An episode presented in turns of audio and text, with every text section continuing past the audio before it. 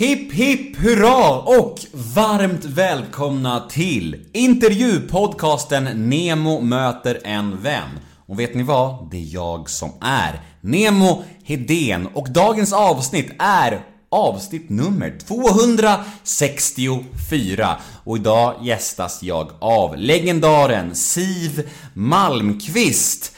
Men innan vi dunkar igång den här festen så vill jag ändå slå ett sista slag för livepodden. För det är ju nu i helgen som det smäller. Nämligen nu på lördag den 7 december klockan 19.00 på Bonden bar i Stockholm. Det blir jag, det blir Sissela Kyle, det blir Allan Svensson, det blir Torkel Pettersson och det blir sist men inte minst Dragomir Mirsic. Ja, ni hör ju själva en jävla kalasuppsättning. Två timmar högklass underhållning för endast 150 kronor. Och biljetterna finns på biletto.se. Och sist jag kikade så fanns det endast fem biljetter kvar. Så det finns fortfarande en chans om man vill gå på livepodden, men då bör ni skynda er in på biletto.se. Så hoppas jag att vi syns nu på lördag klockan 19.00 på Bonden bar i Stockholm. Men dagens avsnitt då? Ja, det här är ju ett gratisavsnitt tillgängligt för alla, så man behöver ej Podmi för att konsumera detta. Och Siv Malmqvist behöver nog ingen närmare presentation. En legendar i det svenska folkhemmet som har funnits med alltid i princip. Och jag åkte till Hotell Karlaplan på Östermalm och träffade Siv och det blev verkligen mysigt. En varm känsla spreds i rummet när vi satte oss framför mikrofonerna. Jag hoppas denna varma känsla kommer nå ut till er också.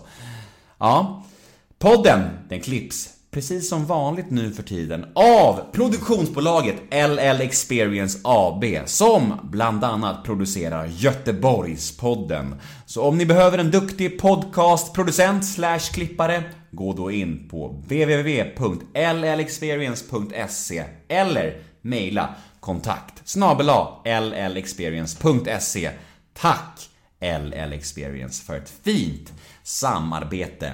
Och jag jag heter Nemo Hedén på Instagram och jag finns på mail. Då är det nemohedén gmail.com som gäller. Och nu ska jag sluta babbla. Nu drar vi igång det här mysiga samtalet. Nemo möter en vän avsnitt nummer 264. Plats på scen för Siv Malmqvist. Rulla gingen. Nemo är en kändis, den största som vi har. Nu ska han snacka med en kändis och göra någon glad. Ja! Nemo, ja det är Nemo. Nemo möter en vän. Välkommen till Nemo möter en vän, Siv Malmqvist! Oj, oj, jag tackar. Nemo söker en vän. Det är ju den bästa podden. Ja, Ja, den har jag lyssnat på många, många gånger. ja, jag mötte dig i entrén här uppe till hotellet här och då sa du så här. Är det Nemo möter en vän som, som jag ska vara med i? Då hade du lyssnat på den här podden ju. Ja, det har jag. Många, många gånger. Jag blev så himla smickrad och glad. Det var roligt att jag kunde glädja dig. För jag tycker att det har varit väldigt, väldigt intressant att lyssna på. Det, jag tror att det, jag tror ta mig sjutton är den bästa, är den bästa och enda, enda podden jag lyssnar på kanske. Det räcker med att säga bästa, du behöver inte säga den enda. Då förstör det hela den här bästa Ja, grejen. jäklar, det gör jag, ja. ja. Hur, hur mår du? Ja, vad jag vet nu så mår jag hur bra som helst. Eh, inga krämpor, ingenting. Jag mår skitbra. Men sånt vet man aldrig. Rätt som det är så dympar man ner. Man hör ju så mycket. Rätt som det är så dör den ene till vänster och den andra till höger. Ja, hur känns det? Att, att folk som man känner och, och omkring en börjar coola liksom? I den här åldern så är det kanske lite mer normalt att man dör. Jag vet, man dör väl någon gång. Eh, och helst ska man vara jättegammal när man dör. Eh, Jag vill bli hundra, mer än det. Men eh, det är också tråkigt därför att det är så många av ens vänner som dör. Eh, det är inte kul. Men hur känns det? Jag bara, vad tror du själv? Hur känns det när folk dör som man känner? Det är himla trist. Börjar man tänka mer på sitt eget åldrande då? Ja, men det är klart att man gör. Eh, det gör man ju hela tiden. Men det är ganska intressant också att tänka på sitt eget åldrande. För eh, när man var ung så tänkte man inte alls på det. Eh, man, ibland har jag tänkt, jag har frågat min mor ibland. Eh, men man kan ändå inte föreställa sig hur det är att bli så gammal. Och, men, men jag känner igen mycket som min mor. Eh, hur hon var när hon var i min ålder. Ja, nu svamlar jag mest men... Eh, eh, ja, jag vet inte om jag tänker så mycket. Jag tänker faktiskt inte så mycket på min ålder. För den glömmer jag bort Mm. lite då och då. Och så eh, börjar vi tänka på årtal. Så tänker jag, ja jäklar, jag är över 80, jag smäller av. det, det, jag glömmer det, faktiskt. Och svamla, vet du vad? Det är helt okej i podcast. Vad är det? Ja, det är helt okej att svamla och, och sväva iväg i podcast. Det är det som är så fint med just podcast. Man kan prata och man kan svä- sväva iväg hur mycket man vill och det är helt okej. Jaha. Min man han frågar här, vad är en podd? Och då säger jag, jag vet inte vad en podd är. Jag tror det är en liten miniradio. Kan man Mm, säga kan så? man säga. Man kan säga att det är som en självständig radio kan man säga. Ja, visst. Och nu för tiden i alla nya mobiltelefoner så finns det redan inbyggt en podcast-app. Jajamän. Så alla kan lyssna på det. Och det är ju verkligen ja, nutidens största mediafenomen. Ja, Det är helt fantastiskt. Men då gäller det att vara jäkla bra alltså. Ja, och jag hoppas jag är det. Ja, för det, det, finns väl många som har poddar. Gud Men ja. också där de bara sitter och babblar. Ja. Det är väl de vanligaste poddarna är väl antingen en samtalspodd där två människor sitter och pratar om livet. Eller, eller intervjupodd som jag har. Ja. Eller podd som handlar om mord och, och spöken och skräck och sånt där. Ja. Yes. ja, jag vet. Det är, de, det är de tre genrerna som är störst just nu. Ja, ja, om jag ska lyssna på en podd, då vill jag nog lyssna på när två människor pratar. Eh, Det, det tycker jag är intressant. Det är likadant med radio, den riktiga radion så att säga.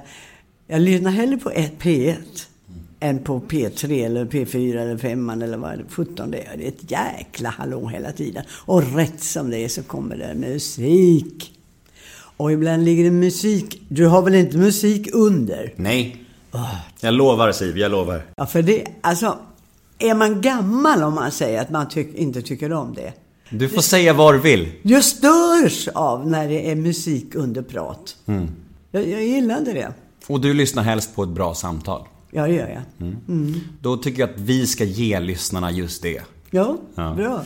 Du, eh, vi är i slutet på år 2019 just nu och eh, hur ser en helt vanlig dag ut för dig just nu? Då vaknar jag... Eh, jag vaknar ganska tidigt. Ibland. Jag vet inte riktigt vad jag ska säga. Ibland kan jag vakna hur sent som helst. Men i alla fall, det är skönt. Jag behöver inte rusa upp klockan halv sex och springa iväg. För det är beckmörkt nu. Åh. Och jag ser på mammor och pappor med sina små barn som går iväg när klockan är sex. Som min son. Han går iväg med dem till dagis. Och jag tänker på, åh vad hemskt. I detta mörker och kanske regn och så. Det, det slipper jag. Ja. Sen går jag upp och kokar kaffe och äter till frukost. Idag åt jag eh, två, en, eh, en dubbelmacka med rågbröd med avokado och tomat och ett ägg och så kaffe. Underbart gott. Och läser tidningen. Och då vill jag ha en riktig papperstidning. Och så löser jag korsordet. Eh, två korsord och ett eh, som heter nian, där det är nio bokstäver. Ett är färgad eh, svart i mitten. Och den bokstaven måste vara med. Minst fyra bokstäver. Det är så jäkla kul. Och då står det då att eh, 15 ord är bra, 25 är bättre, men 35 är bäst. Alltså, och då försöker man uppnå det. Sån är jag. Bokstäver är för mig. Sudoku kan jag överhuvudtaget inte. Helt dum i huvudet. Jag vet inte vad det går ut på. Jo, jag vet vad det går ut på, men jag fixar det inte. Det gör mitt barnbarn däremot. Mm. Så. Och sen då så kanske jag har en intervju med någon. Eller jag ska... Eh, nej, eller så har jag hela dagen ledig kanske. Eh, så kanske jag sätter mig och målar lite grann. Så gör du hör vilket lyxliv jag lever. Uh, har börjat gå på bio lite grann igen. Eh, som jag inte har kunnat på flera, flera år, för man alltid var upptagen. Och det, det är härligt att gå på bio faktiskt. Uh, ja, jag såg senast nu And then we danced. Den var, ja, den var, den, den var fantastisk. Hemsk också. Två homosexuella killar. Du kanske vet vilken det är? Mm. Oh, jag tycker den var bra. Ja. Jobbar du något längre? Jajamän, det gör mm. jag. Alltid lite då och då, fast det är väldigt mycket TV och grejer som jag är med i överallt. Så, eh, men egentligen är det så att jag har kommit fram till att jag pratar mest. Jag pratar eh, anekdoter, jag pratar om vad jag har varit med om, om mitt liv och upplevelser på scenen och när det gick åt skogen till exempel. Och när man tappade byxorna höll jag på att säga. Alltså liksom, för det tycker folk är väldigt, väldigt kul när jag berättar. Och så sjunger jag lite grann då. Mm. Kan du sakna att få sjunga ännu mer? Nej, men jag vet inte om jag vill sjunga så mycket mer faktiskt. För att eh, jag är rädd för att inte riktigt eh, höra tonerna. Alltså, jag, jag hör tonerna, men ändå hör jag dem fel. Ibland, kan jag tänka. Och då tycker jag inte det är så roligt att stå och sjunga falskt. Det vill jag inte. Därför är det kuligare att snacka. Mm. Mm. Du, eh, om vi ska spola tillbaka bandet lite grann. Ja. Visst är du född på nyårsafton? Jajamän. Hur eh, var det som barn, att vara född på nyårsafton? Jag vet inte hur det var. Det har jag tänkt på många gånger. Vad tyckte jag när jag var barn egentligen? Jo, jag tyckte nog att hela världen firade mig. För det var raketer, fyrverkerier överallt. Och där stod jag bara och, eh, på balkongen hemma och sa tack, tack. Det är jättefint om man kan se det på ett ja, sånt sätt. Kan... Istället för att se att, att man blir bortglömd. Att, fokus, ja. att fokuset hamnar på det istället för på den själv. Nej, det, det, var inte så mycket, mycket uppmärksamhet egentligen när jag var liten på att jag fyllde år.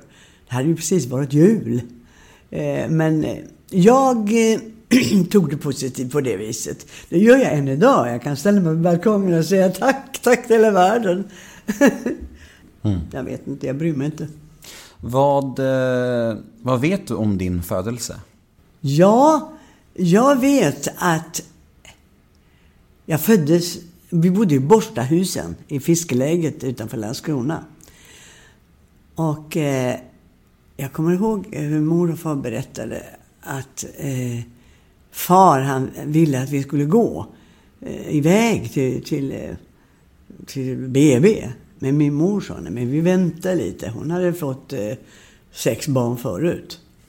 Jajamän. Var du nummer sju?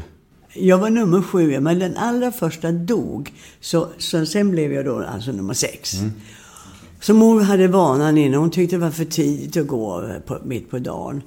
Och, och, far han tyckte att vi skulle ta en, en taxa, eller taxi vad han sa. Nej morsan, du galen. Ska vi ta en taxi? Nej, nej, nej. Det var tre, tre kilometer in till stan. Men vi kan åtminstone ta bussen, sa far. Nej, vi kan gå, sa mor. Och det gjorde de. Så de gick in till BB och eh, sen föddes jag på kvällen. Eh, en liten, en liten siv mm. var jag då. Hur liten då? Ja, jag vägde väl eh, högst tre. Högst, inte ens tre. Det är ändå kaxigt att promenera till BB när man ska föda. Ja. ja. Det gjorde mor och det gick ju då alla tiders bra. Ja, uppenbarligen. Ja. ja. Och jag vrålade som bara tusan, sa mor. Eh, och då säger barnmorskan, som de alltid säger om barn när de skriker, det där blir en sångerska. Och det blev jag ju kanske också. Du var alltså familjens eh, sjunde barn, det mm. sjätte om man ska levande. Ja. Och blev det fler syskon efter det också? Ja, A new year is full of surprises, but one thing is always predictable postage costs go up. Stamps.com gives you crazy discounts of up to 89% off USPS and UPS services. So when postage goes up, your business will barely notice the change. Stamps.com is like your own personal post office, wherever you are. You can even take care of orders on the go with the mobile app. No lines, no traffic, no waiting. Schedule package pickups, automatically find the cheapest and fastest shipping options, and seamlessly connect with every major marketplace and shopping cart. There's even a supply store where you can stock up on mailing supplies, labels, even printers. Stamps.com has been indispensable for over 1 million businesses just like yours. All you need is a computer or phone and printer. Take a chunk out of your mailing and shipping costs this year with Stamps.com. Sign up with promo code PROGRAM for a special offer that includes a four week trial, plus free postage and a free digital scale. No long term commitments or contracts. That's Stamps.com code PROGRAM. Men. Hur många är ni egentligen? Sen kom Lilian, sen kom Stig och Göran. Nio stycken? Jajamän. Jesus Christ. Min mor födde tio barn. Hur fixar de detta? Ja du. Ja, det är, ja, idag kan jag tänka efter hur mitt mm, liv min mor och far hade. Och var, i, hur kunde de föda alla oss? Alltså vi är sex syskon i min familj. Ja. Eh, Jag har fem syskon alltså. Och, eh, och, och jag tycker det är sjukt många. Ja, det är det. Och jag får höra varje dag, oj ni är sex stycken, hur, det är otroligt.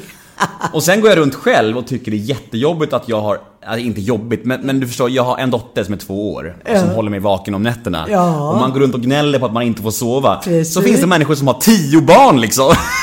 jag ska aldrig mer gnälla. Nej, men du, jag kan, det är helt obegripligt hur de har klarat av det.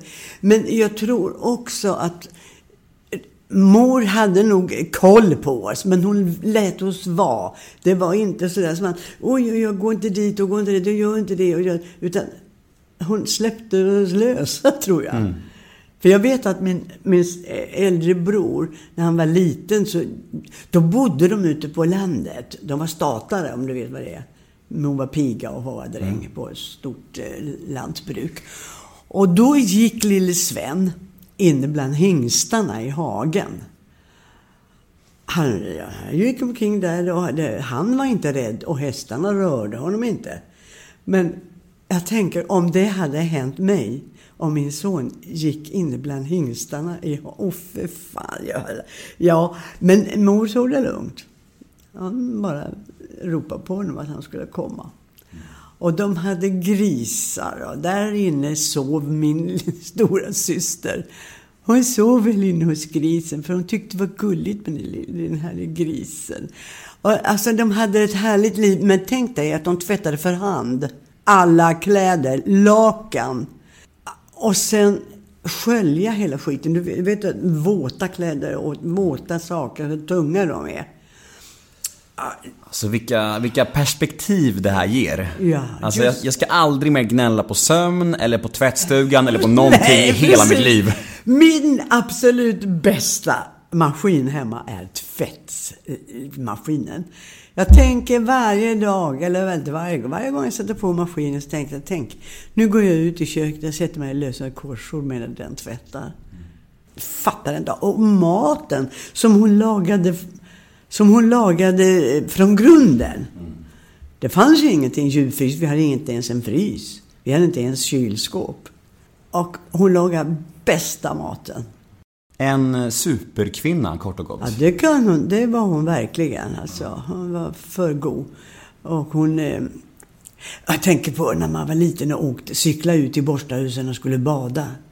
Hade med sig en flaska med sockervatten och en macka inrullad i en filt. Där var vi i flera, flera, flera timmar.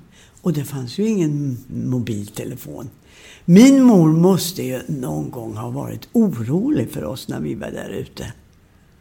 Tänk dig. Och så bodde vi precis, när vi bodde i stan, så bodde vi precis vid vallgraven. Där var inte ens ett stängsel. Och där höll min bror på att drunkna. Han stod och matade svanarna. Och plötsligt hade så, så... Nej, han matade inte svanar. Han stod och kastade i stenar. Och det sa plopp, plopp. Han tyckte det var roligt. Och rätt som så hade han en för stor sten och hon kastade i och följde själv med efter. Och det var april. Jag och grannpojken sprang upp och ropade på min mor att Stig ligger i vallen, i vallgraven. Jag säger åt honom att han går upp. Nej, han ligger i vattnet.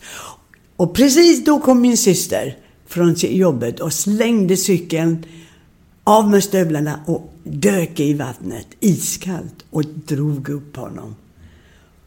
Och sen kom våran gårdskarl och gjorde sån där konstgjord andning. Och klippte till honom i ändan. Bonk, bonk, bonk. Och jag tyckte, men gud mannen, så slår du honom i stjärten. Men det gjorde han för att han skulle få ut vattnet. Han höll på att drunkna. Jag såg hur han låg där ute med ansiktet ner i vattnet. Jag var för liten för att fatta faran riktigt. Men han klarade sig sen med dubbelsidig lunginflammation och öroninflammation. Mm. Men han levde. Mm. Ja, Tänk, gud, vilken grej, Ja, ass. shit alltså. Men, men vad var det för, annars för typ av uppväxt som du hade? Bra. Det var en bra? Underbar. Det var, det var eh, mjölk och honung alltså. Det var bara lek. Bara roligt. Eh, och skolan tyckte jag om. Hade du lätt för det? I, ren, i skolan? Mycket. So, socialt? Lätt. Ja. Jättelätt. Jag mobbade ingen. Jag blev inte mobbad mer än två gånger. Men jag klippte till honom som mobbade mig. Berätta, berätta. Jo, det fanns någonting som heter Slummen. Eh, Frälsningsarmén, Slummen. Det kan man säga som Myrorna. Där hade morfar tagit en sjömansmössa där det stod Sverige på.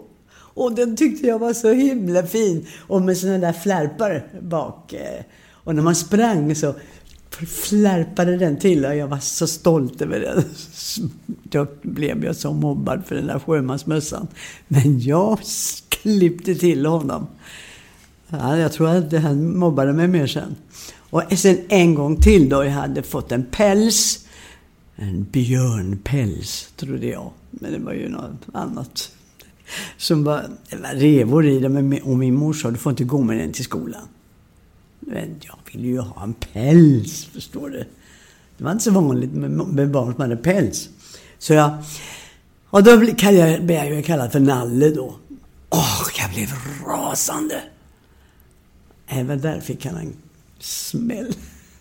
Så mig mobbar man inte. Men jag mobbar faktiskt ingen. Men jag härmade folk. Men okej, vart föddes drömmarna om att stå på scenen då? Inte någonstans. Jag var inte alls... Jag bara sjöng och trallade. Och det gjorde vi alla i vår familj egentligen. Både mor och far sjöng bra. Min, mina systrar sjöng bra. Min bror, mina bröder sjöng bra. Eh, men eh, jag, vi hade ju ing, jag hade absolut ingen tanke på det. Att bli sångerska. Jag visste knappt vad det var för någonting. Det kom mycket, mycket senare.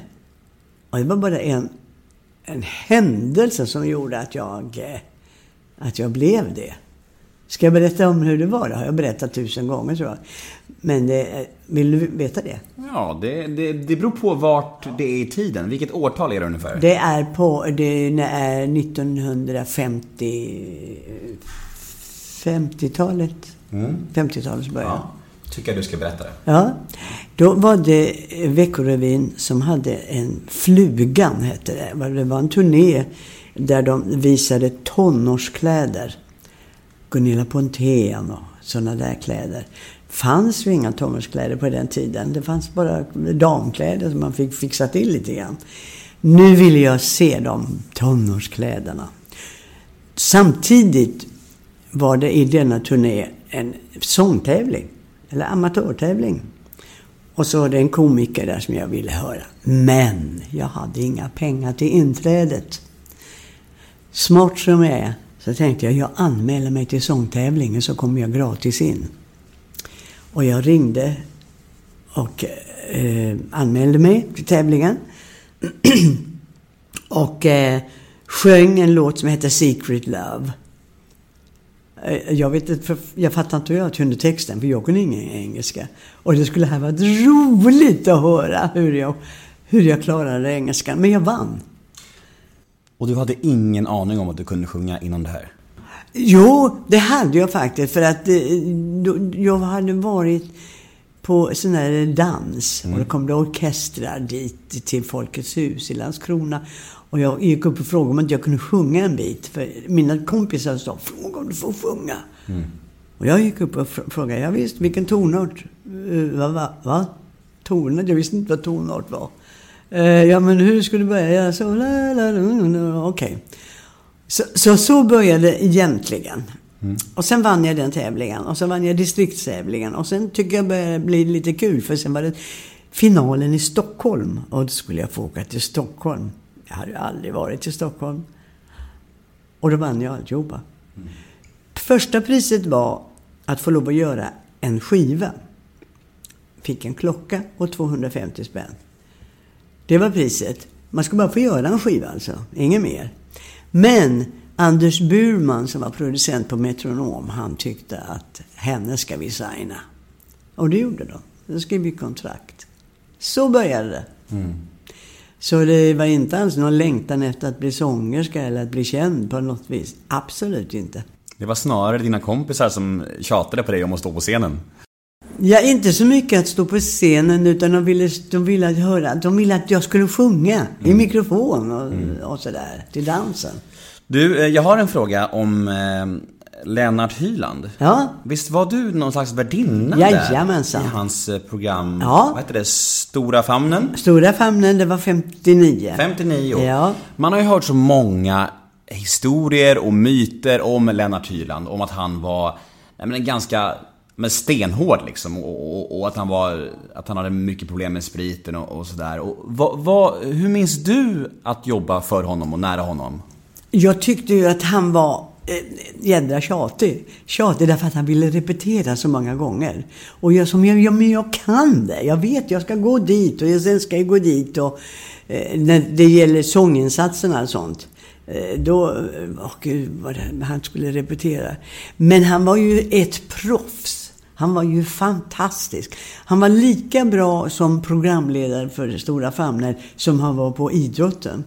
Var- Eller överhuvud- överhuvudtaget allmän reporter. Han var, han var ett unikum, det kan jag säga. Och sen så kom ju du, uh, Hylands hörna också. Då vill han absolut ta mig till värdinna igen. Jag var värdelös som värdinna alltså. Var du? Ja, vad fan kan jag? Jag gick där och öla omkring. Jag vet inte var, var han... Ska du vara där eller ska du vara där? Det vet jag inte. Men jag klarade av det i alla fall. Han, han gillade mig. Eh, och jag gillar ju honom också. Men sen det där med spriten. Det har jag ingen aning om att han drack. Därför att när sändningen var slut, ja då stack ju jag hem. Eh, det var ju inte tal om att umgås. Han var ju mycket äldre än jag. Han var ju gubbe tyckte jag. Eh, mot slutet, på den sista hörnan jag var med i, så tyckte jag att eh, Lars-Gunnar Björklund och eh, den andra, vad, oh gud, vad heter han nu? Två stycken sportkillar satt alltid utanför och, och väntade. Jag tänkte, varför gör de här? Vad kom? Jag har funderat på om inte de var där för att följa med honom hem sen. Så att inte han eh, började att dricka. Jag tror att det var så. Eh, men jag märkte ju aldrig det. Han var ju aldrig berusad under jobbet. Det gjorde han sen kanske. Men som sagt, jag, jag såg, såg honom aldrig berusad. Ja, rykten säger ju att, att det började först senare det här med alkoholen på jobbet också. Men det kanske var efter din tid. Ja, det måste... Ja, ja, ja. Och du all, märkte aldrig av att han kunde vara liksom, eh, nej men bossig och ganska hård mot folk som var under honom och så här. Nej, eh, det gjorde inte jag. Så när jag såg den här eh, dokumentären om honom. eh, så Du blev chockad? Jag blev lite chockad för så var han ju inte tyckte jag. Eh, men det kan vara att han var ju... Han gillar ju mig så mycket och skulle ha med mig överallt. Så han kanske inte var hård mot mig. Nej. Men eh, jag vet att han och Allan Schulman, de rök ihop lite då och då. De hade olika åsikter om hur programmet skulle göras. Eller, jag vet inte så mycket för jag gjorde mitt det jag skulle, sen stack jag hem. Hur kunde ett tjafs mellan Lennart och Allan Schulman Ja, det är det se, jag se inte ut? vet. Det, det var, de, blev lite, de blev lite sura på varandra och skällde så här och eh, lite obehaglig stämning. Men eh, det gick över.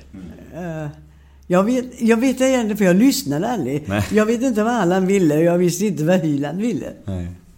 Och sen 1964 så vart du den första svensken att ha en låt på Billboard, eller hur? Yes! Vilken grej! Ja, vilken grej! Ja, det är ju stort på riktigt. Ja, det är stort på riktigt, ja, har jag förstått. Ja. Själv fattade inte jag att det var så stort. Men eh, det var ganska roligt när, när de på TV fick eh, frågan om vem som var först. Mm. Ja, alla sa Björn Skifs. Nej, det var Björn, det var inte hon. Nej, det var jag. Just det. Det var ganska roligt. Det var någon frågesport ganska nyligen va? Ja, just det. Den Det var det. den- Nej, det var på TV-programmet som hette Pophistoria. Något sånt där. Och då var frågan vem som var först med Billboard-placering i Sverige. Och alla gissade på Björn Skifs eller ABBA och så här olika gissningar. Precis. Men väldigt få, ingen visste att det Ingen var Siw. Malmkvist. Head over to Hulu this March, where our new shows and movies will keep you streaming all month long. Catch the award winning movie Poor Things, starring Emma Stone, Mark Ruffalo, and Willem Dafoe. Check out the new documentary, Freaknik The Wildest Party Never Told, about the iconic Atlanta Street Party. And don't miss FX's Shogun, a reimagining of the epic tale, starring Anna Sawai. So, what are you waiting for? Go stream something new on Hulu. Hey, I'm Ryan Reynolds. At Mint Mobile, we like to do the opposite of what Big Wireless does. They charge you a lot, we charge you a little. So naturally, when they announced they'd be raising their prices due to inflation, we decided to deflate our prices due to not hating you. That's right. We're cutting the price of Mint Unlimited from $30 a month to just $15 a month. Give it a try at mintmobile.com slash switch. $45 upfront for three months plus taxes and fees. Promo rate for new customers for limited time. Unlimited more than 40 gigabytes per month. Slows. Full terms at mintmobile.com. Det är ganska roligt. Där satt jag hemma och skrattade. Det var ihop med någon italiensk sångare Ja, det va? var det. Det Ja. var med Umberto Marcato. Och det var en eh, låt på italienska som heter Sole, Sole, Sole. Sole, sole, sole die liebe Sonne. Sole, sole, vedo da Immer wieder scheint sie, wenn ich zu dir komme. Dimmi, dimmi cosa mi accade Baci, baci, baci heißt Nu låg vi inte etta alltså, men vi var först på listan. Och det är ju ganska roligt. Den låg i Japan, har jag legat på hitlistorna. Alltså, det är sånt som man nu först tycker är ju ganska häftigt. Men fick inte du någon eh, karriär i Italien efter det eller? I, nej. Nej. Inte- inte Italien? Nej, inte Italien. Nej. Jag har gjort låtar på italienska, men eh, eh, nej, inte... Han var lite... Jag vet inte om han var stor eller halvstor i Italien. Eh, För det var någon lyssnare som sa det. Fråga om hennes karriär i Italien. Nej, du, den har jag inte haft. Men Tyskland däremot. Ja. Jag läste någonstans att du har sjungit in 600 låtar. Ja. Det är helt otroligt. Ja. Eh, ja, är det det? Ja men det är ganska många låtar och det är och, och, ihop med så massvis med filmer, revyer, tv-serier, alltihop liksom. Om du ska kika på din karriär så här, eh, finns det någonting som sticker ut, som du känner att det var liksom det mäktigaste och största? Och någonting som du känner att det där hoppas jag glöms bort. Det där skäms jag över. Nej, det, jag kan nog säga att något som jag själv tycker var ganska häftigt, det var när jag spelade Pippi Långstrump. Då var jag 45 år. Och jag, när jag fick höra att han ville, teaterdirektören ville ha mig som Pippi Långstrump. Han ringde till mig och jag sa, men herregud, jag är ju för gammal. Ja, det tycker ju jag också, sa han. Men det är Astrid som vill. Ja, Astrid Lindgren alltså. Ring henne.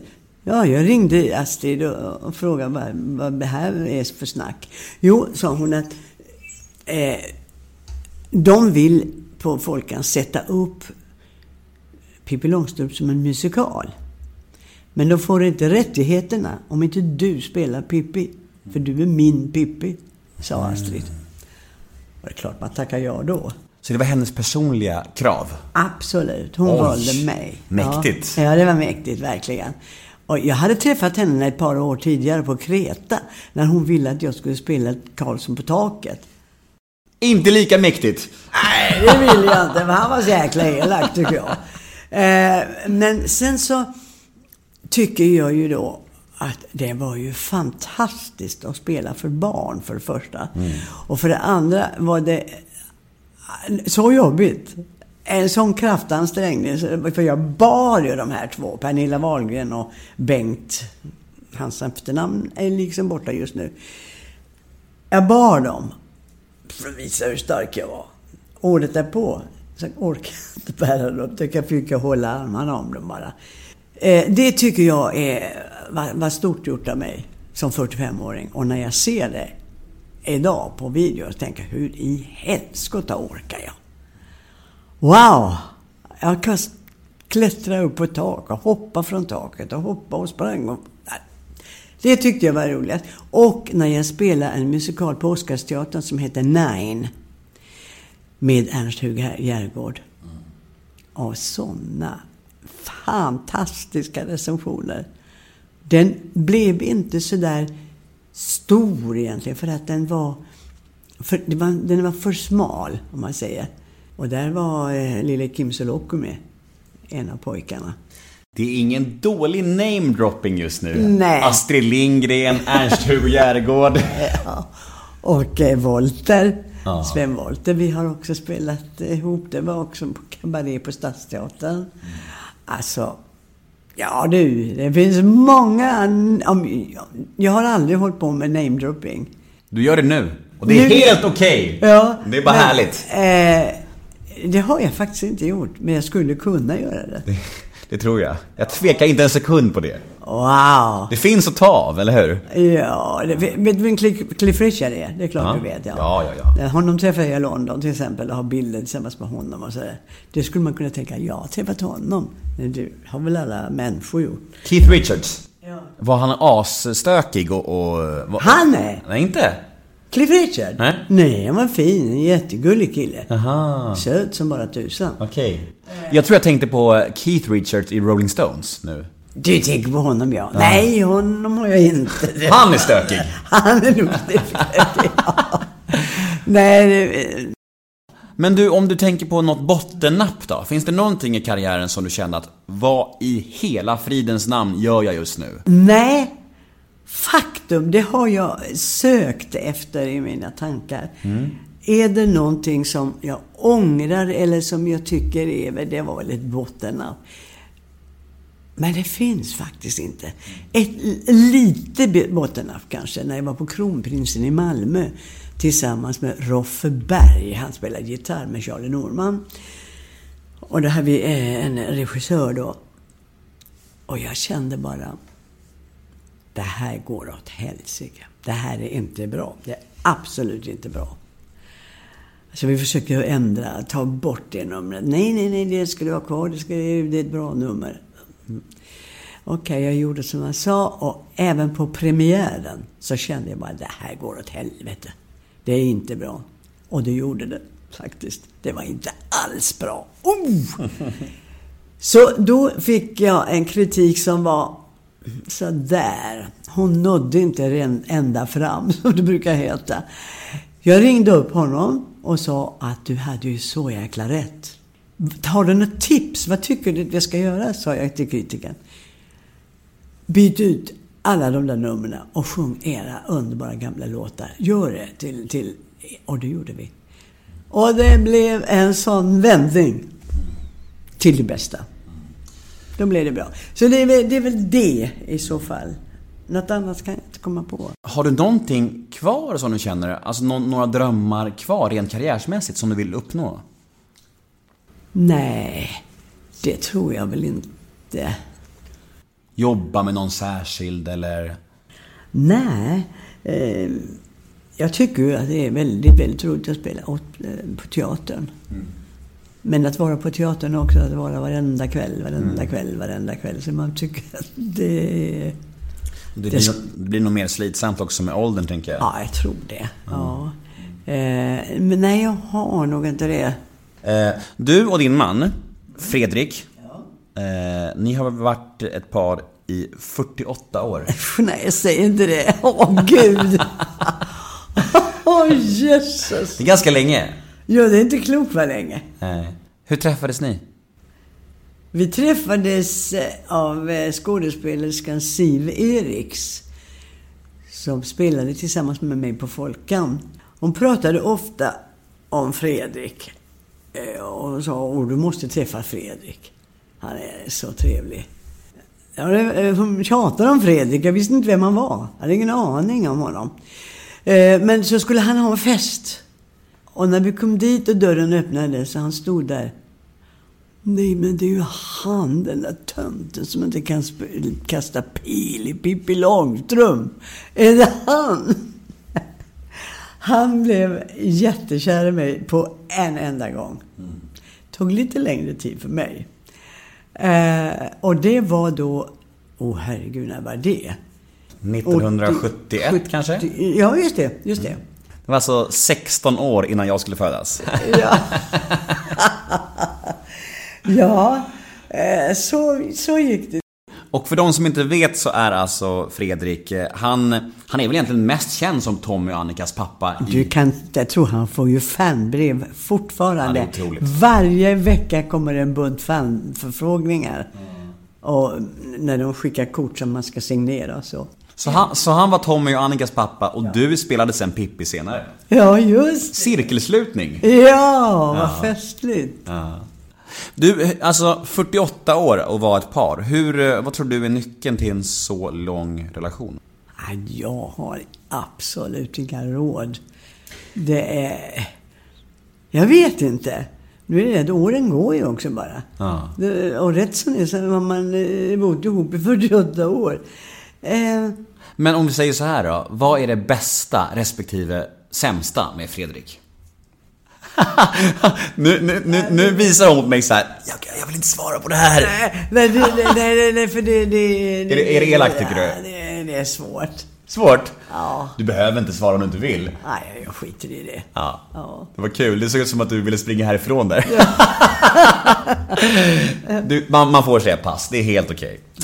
Vi ska gå in på något som heter snabbfrågor just nu. Ja. Och, eh, första lyder så här. Paradrätt. Fisk. Vad missbrukar du? Mörk choklad. Vad kommer du aldrig att förstå dig på att andra människor tycker om? Ja, det finns mycket, men herregud vad? Ja, att de fortfarande röker. Ja, bra svar tycker jag. Vilken egenskap hos dig själv har du svårast för? Nej, fan, jag vet inte om jag kan svara på Det är det. väldigt kul om du, om du inte kommer på någonting, för då framstår du som en människa som inte tycker att du har några brister. Jag har hur många brister som helst. Men vilken brist tycker jag värst om? Nu måste jag fundera. Kanske att jag är lite besserwisser. Nej, jag är en pekpinne, pekpinne på svenska språket. Det är- ogillar jag. Att jag. Men jag kan inte låta bli. Nej. Jag kan relatera till det. Eh, Jag är, jag är en språkpolis och det är inget... Det, det är inte bra. Jag Nej. vet att eh, folk kan bli... Men jag kan bli tokig. Och speciellt på journalister som skriver i tidningen och som skriver fel svenska. Alltså, Mm. har man... Nej. Alltså det du vet när min, när min tjej, hon, kan ju särskriva ibland i sms. Hon skriver såhär jätte mellanslag bra. Och då blir jag så här. Det heter, det är ett ord! Skriv det ihop! Du vet. Det, men du, ibland är det så jävla roligt som man skrattar. Min, min, min, min terapeut sa det till mig att jag måste försöka se på det som du säger på så här, vad kul! Eller vad, vad tokigt! Istället för att så här rätta och, och du vet. Man ska, man ska ha ett fas- fascinerat förhållningssätt till det. Och vet du vad jag har tänkt på? Det kan vara en dyslektiker. Precis. Och då kan man inte sitta och ha pekpinnar. Men, men man kan se det roliga i Ja. det. Jag är en sjuk sköterska. Mm. Som... Men det är ju så att ingen människa tycker om att bli rättad. Så är det ju. Och det vet man ju själv. Om någon rättar mig så, så då mår ju inte jag bra. Så därför måste jag sluta rätta andra människor också. Det är det. Ja. Just det. Eh, vad spenderar du mest pengar på? Barnen och andra tror jag. Vad tror du andra tänker på när de tänker på dig? Att jag är check. Check! After all these years. Fortfarande check. Ah, nej. Nej, men att, att jag är glad. Mm. Eh, ja, jag vet inte vad de tänker. Bara inte de tänker något ont. Nej, det tror jag inte. Jag har väldigt svårt att tro det efter 45 minuter med dig. Alltså. Ja, men du verkar ju vara en sån som... Nej, Men du verkar ju vara en sån som oftast är glad. Känns det, känns så i alla fall. Jo, ja, absolut. Eh, Positiv energi. eh, Ja, fast jag kan vara jäkla negativ också. När blir du som argast och surast? Nej, om jag blir fel eh, beskylld för någonting, alltså som... Det gillar jag inte. Då kan jag bli riktigt tvärarg. Men det är sällan. Väldigt sällan. Vi pratade ju lite innan vi började inspelningen om att jag lever nykter sen eh, lite mer än fyra år tillbaka. Eh, Och eh, jag berättade för dig att jag hade hört din sons medverkan i en podd som heter Beroendepodden. Jag kan rekommendera det för alla lyssnare för det är ett fantastiskt fint avsnitt. Han pratar om sin resa där. Och eh, eftersom att jag själv har, har varit den som gör mina föräldrar oroliga så blev jag så nyfiken på ditt perspektiv till din sons resa. Hur, hur, hur var det för dig när, när din son var, var nere i... Jag var ju jätteorolig, jätteolycklig, eh, rädd eh, hela tiden.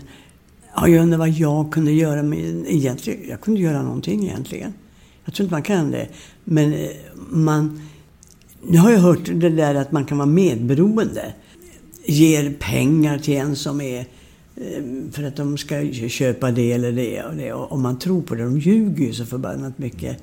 Och då är man ju medberoende om man ger pengar. För de där pengarna går inte till någonting annat än vad det nu är de mm, missbrukar. Nej, men alltså det är oron, rädslan, sorgen. Ja, så ungefär. Ja, det känns ju som att det enda som är värre än att vara beroende själv är nog att vara anhörig. Oh ja. För att den maktlösheten man känner. Yes, det där har vi det. Maktlöshet är också ett bra ord. För, och det Head over to Hulu this March, where our new shows and movies will keep you streaming all month long. Catch the award winning movie Poor Things, starring Emma Stone, Mark Ruffalo, and Willem Dafoe. Check out the new documentary, Freaknik The Wildest Party Never Told, about the iconic Atlanta Street Party. And don't miss FX's Shogun, a reimagining of the epic tale, starring Anna Sawai. So, what are you waiting for? Go stream something new on Hulu. är man ju faktiskt. Eftersom den som är beroende måste klara av det själv. Man kan ju inte hjälpa dem. Jag vet inte hur man ska hjälpa dem egentligen. De, de får klara av det själv. Men glädjen är ju som störst när de fixar det. Jag måste ju bara säga grattis till dig. Det är fantastiskt. Jag, är, jag, jag tycker de är otroliga, alla de som går på AA-mötena. Eh, fantastiskt. Och, och att de klarar av det. Alla gör inte det. Men jag skulle tro att de allra flesta klarar av det. Är det inte så? Alltså så här, de som kommer på mötena och gör 12-stegsprogrammet Ja. och de som gör det på riktigt, fullhjärtat, de klarar sig. Eh, Det är ett program som funkar på alla som eh, vill ha det och gör det. Men de som börjar slarva med möten och slarvar med sitt program, de tar återfall. Det händer. Det det, Så ja. det är verkligen så här, man, om, man, om man går in 100% då klarar man det. Men börjar man slarva, då blir det svårt. Precis. Så det är verkligen så här, det gäller att sätta sitt 12-stegsprogram och sina möten först i livet. För det måste få vara det viktigaste. Ja, Absolut, absolut. Jag är helt imponerad, det måste jag säga. Jag är jätteglad att du klarar av det. Men din son har varit clean i ganska många år nu va, eller? Många år nu, ja. Ja. Eh, ja. Vad skönt. Ja, verkligen. Som en stor sten så som glad. lättar Ja, från jag är så glad för det, så det är inte klokt. Fast oron finns än- ändå där. Um, Om, man, om han skulle ta ett återfall. Men, eh, och just han säger, jag kan ju inte lova någonting. Men, åh! Gör det, lova mig. Nej, men eh, så är det för alla föräldrar. De, den oron finns alltid kvar. Och egentligen så finns oron alltid för barnen överhuvudtaget. Om, även om det inte gäller sprit eller det kan gälla knark eller vad det gäller. Så är man alltid oro för barnen. Små barn, små bekymmer. Stora barn, stora bekymmer. Och det är så sant. Och det, man är alltid orolig och bekymrad någonstans över sina barn. Och barnbarn också. Men märkte du på honom eller sa han det till dig? Jag märkte inte mycket faktiskt. Det måste jag säga. Men han hade ju, han, för honom var det inte så mycket alkohol. Ja, jo då, jag jag, det, det var ju det när han var lite yngre förstås. Eh, Men, eh, eh, alltså, men, men, men det där som han haschade och allt det där, det märkte jag aldrig. Nej. Så du blev nästan lite chockad när han berättade om det eller?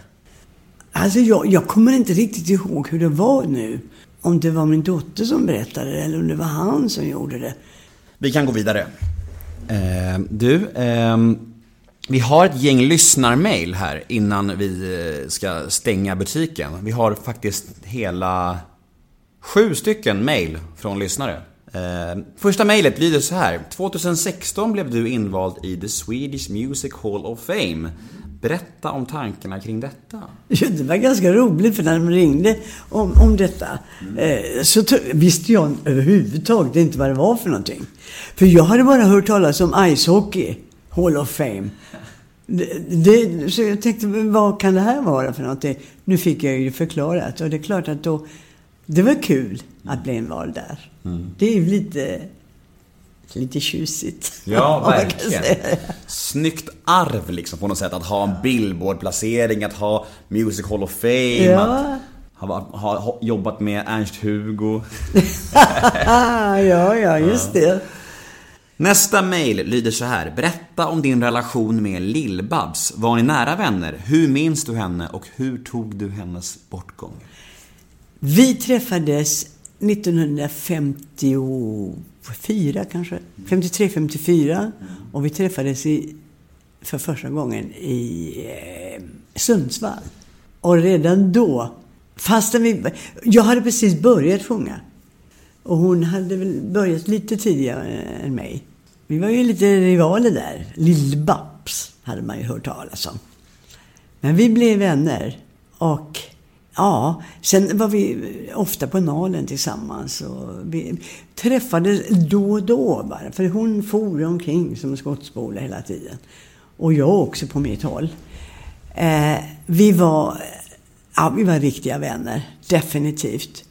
Och vi hade en speciell connection på scenen tillsammans.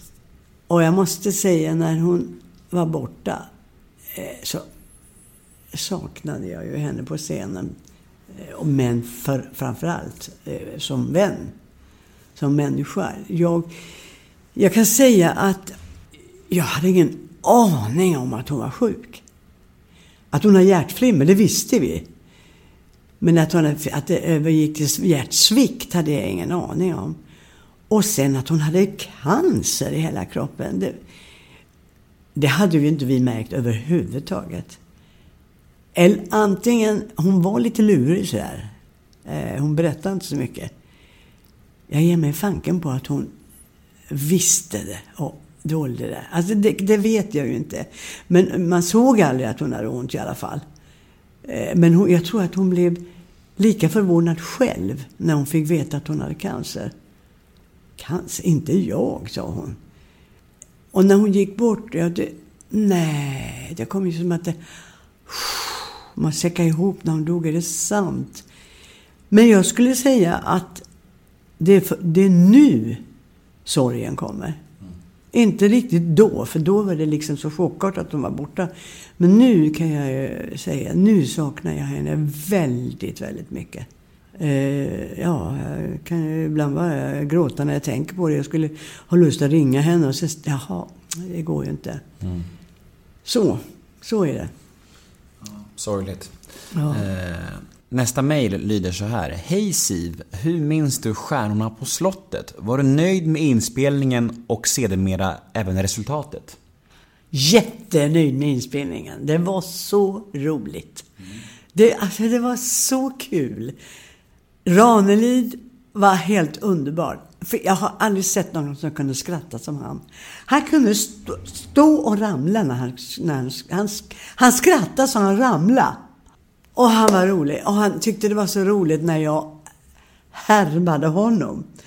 Och han sa fors. Varför sa du fors? Sa jag, det heter ju fors. Jo men jag är ju skåning. Ja men pratar du skånska, det heter ju fors. Och, och, så, och så skrattade han och så skrattade han. Tommy Körberg, underbar. Och Kjelle Bergqvist, wow, vilken kille. Ja, vilka killar de två. Och Meg, som jag hade spelat Pippi Långstrump med. Alltså, när hon berättade om sin dotter. Ja, det var så fruktansvärt sorgligt. Och det var, men, det var en underbar upplevelse och jag tyckte att programmet blev så jäkla bra. Mm. Mycket bra. Fint. Nästa mejl lyder Fina Siv, får vi någonsin se dig i Mello igen? Nej. Du är klar nu? Jag är klar med Mello. Det, får, det, är slut. All right. Men jag ska inte säga aldrig därför att jag behöver inte tävla. Nej. För det gör jag inte. Nej. Nej, aldrig. Men jag kan ju alltid komma dit och spela opera. Mm. Inom mellanakt. Mail nummer fem. Jag har för mig att hon var frälsningssoldat ett tag. Nej, det var jag inte. Det var du inte. Så det kan vi ju, då behöver vi inte ens läsa klart det mejlet ju. Jag var lite religiös när jag var tonåring. Ja. Ja, det var jag. Men jag var inte frälsningssoldat. Nej. Nästa mejl lyder så här. Berätta om din medverkan i den första Jönssonligan. Hur var det att jobba med Ulf, Gösta och de andra? Hur minns du den inspelningen? Den minns jag som inte speciellt rolig. Jaså? Nej, jag tyckte att jag var så jäkla dålig. Mhm. Och jag tyckte att Nisse Brandt, han var taskig mot mig. Va? Ja. Vad hände? Det var när jag sa någon replik som han tyckte var fel. Inte kan du säga så. Han var ju finlandssvensk. Men du ska, du ska göra så. Du ska se den så här. Och, ja, ja, okej. Och sen tyckte jag att jag hade ingen... Det beror på mig själv naturligtvis. För jag drog mig undan. Men när jag ser den nu så kan jag inte förstå varför jag tyckte att jag var så dålig. Jag tycker jag var ganska bra. Faktiskt. Fanns det ingen regissör som kunde nypa Nils Brandt i örat? Nej, eh, det, han satt och sov så ofta. Är det sant? Ja. Vem var det som regisserade? Nej, men det får jag inte säga i en podd. Alltså, han, han satt ofta och Sov? Han, är nog, han var nog sjuk av något slag. Jag vet inte. Han, är, han måste vara död nu va? Jag vet inte. Det är därför jag inte vågar säga Ja, men då, då är det preskriberat. Nästa mail lyder så här. Åh, vad häftigt att du ska träffa Siv. Jag älskar henne. Hennes röstskådisinsatser i Ringaren i Notre Dame och Kejsarens nya stil är helt fantastiska. Det var förvisso svinlänge sen, men hennes insatser i julkalendern Trolltider är bland det mest magnifika i julkalenderns historia. Trolltider var ju för övrigt en julkalender med många stora svenska legendarer. Birgitta Andersson, Eva Rydberg, Sigge Fürst, Stig Arell. Hur var det att vara med i en så stor produ- produktion som är en så tidlös grej och som visas regelbundet för nya generationer hela tiden? Har hon någon kontakt med övriga ur ensemblen? Hon är en fantastisk kvinna. Oj, jösses! Trolltiden Trolltider var helt underbar. Alltså, det var, den var så fantasifull. Och jag var Dora Bella och pratade hela tiden så här. och sen, men det roligaste var ju när jag blev förvandlad till Marabella. Då är jag en riktig jäkla ex, elak häxa. Det var kul. Och jag har inte så mycket faktiskt inte så mycket kontakt med eh, de som var med. Eva Rydberg ibland, men väldigt sällan. Och men det där med, Walt Disneys Kejsarens kejsarens nya... Alltså du, jag fick ju ett sånt enormt diplom ifrån Walt Disney som det bästa. Oj! Det är också någonting att skryta med. Du har så många milstolpar och Ja, grejer det är och... klokt när jag fick det. The best ever, Mm. sa de då. Eh, Jag spelade en, en häxa där också då, ja. En jäkla elak sak. Som jag inte kom... Var det inte det Kejsarens nya kläder? Jag kommer inte ihåg vad den hette. Men där fick jag i alla fall ett eh, diplom. Och sista lyssnarmailet lyder. Hej Siv, är du rädd för döden? Eh, det funderar jag själv på faktiskt. Men jag tror att jag är, in, jag är nog inte så rädd, men jag tycker inte om tiden före man ska dö. Det beror på, den är jag lite orolig för. Hur ska jag vara precis innan jag dör? Helst vill man ju dö knall och fall. Och helst bara i sömnen. Det vore ju toppen. Eh, Men det är en svår fråga. Verkligen en svår fråga. Men jag har ju sett sådana som har dött och det ser inte så svårt ut. Man somnar ju bara. Men jag vet ju inte, man har ju inte frågat de som ligger där och dör hur det känns. Det går ju inte. Men eh, det såg inte så farligt ut tycker jag. Men eh, Är du mer rädd för att Fredrik ska dö? Nej, jag tänker... Nej, jag tror att han är mer rädd än vad jag är. Jag är lite... det, nej, jag vet inte vad jag ska säga om detta. Om jag är, det är obehagligt att tänka på det alltså. Det är sorgligt att tänka på det. Må det dröja väldigt länge. Ja, det hoppas jag. Ja. Jag har en syster som är 93 och hon är pigg som en mört. Hon bor tre trappor upp och, och går upp varje dag. Ja, som jag sa till dig i trappen ner. Du känns ju oförskämt pigg och, och fräsch. Och, och jag pratade med kvinnan i receptionen här och hon frågade om Tror du att vi behöver någon hjälp för att få ner henne för trappen här? Hur, hur är hennes fysiska hälsa? Och jag bara, jag har ingen aning, vi får se. Och sen när du kom här så skämdes jag nästan över att vi ens tänkte på det. För du var ju superpigg liksom. Ja, nej, det, ja det, det är fantastiskt. Jag är väldigt glad för det. För jag kan gå på gatan ibland, eller på trottoaren, och, och känna att jag har inte ont någonstans. Tänk att jag kan gå. Vad härligt att kunna gå. Lyxigt. Ja, det är lyxigt därför minsann många i min ålder eh, kan inte det. Eller har rullator och de har ont i höfterna och sånt. Jag tänker att jag har inte det. Men det är nu det. Jag får bara vara glad så länge det varar. Du får leva enligt samma devis som vi i tolvstegsrörelsen gör. En dag i taget. Absolut, det är, det är, är alldeles sant. Det tycker jag blir perfekta slutord. Du, supertack för det här. Tack själv. Tänk att jag får vara med i Nemo. Är du nöjd, eller? Ja, det beror på hur du har klippt sen. Eh, Jag klipper så lite som möjligt. Men eh, jag, jag, om man bara går efter vårt samtal så känns det jättefint tycker jag. Usch, vad har jag sagt? Nej. Jag visste inte när du snackar sådär att pratar du nu det, det som ska vara med eller ska du ta bort det eller? Det kan vi prata om efter. Vi, vi kan tacka våra lyssnare för den här timmen. Vi säger tack och eh, hej då allihopa. Ja, och det säger jag samma. Hej då. Hej då.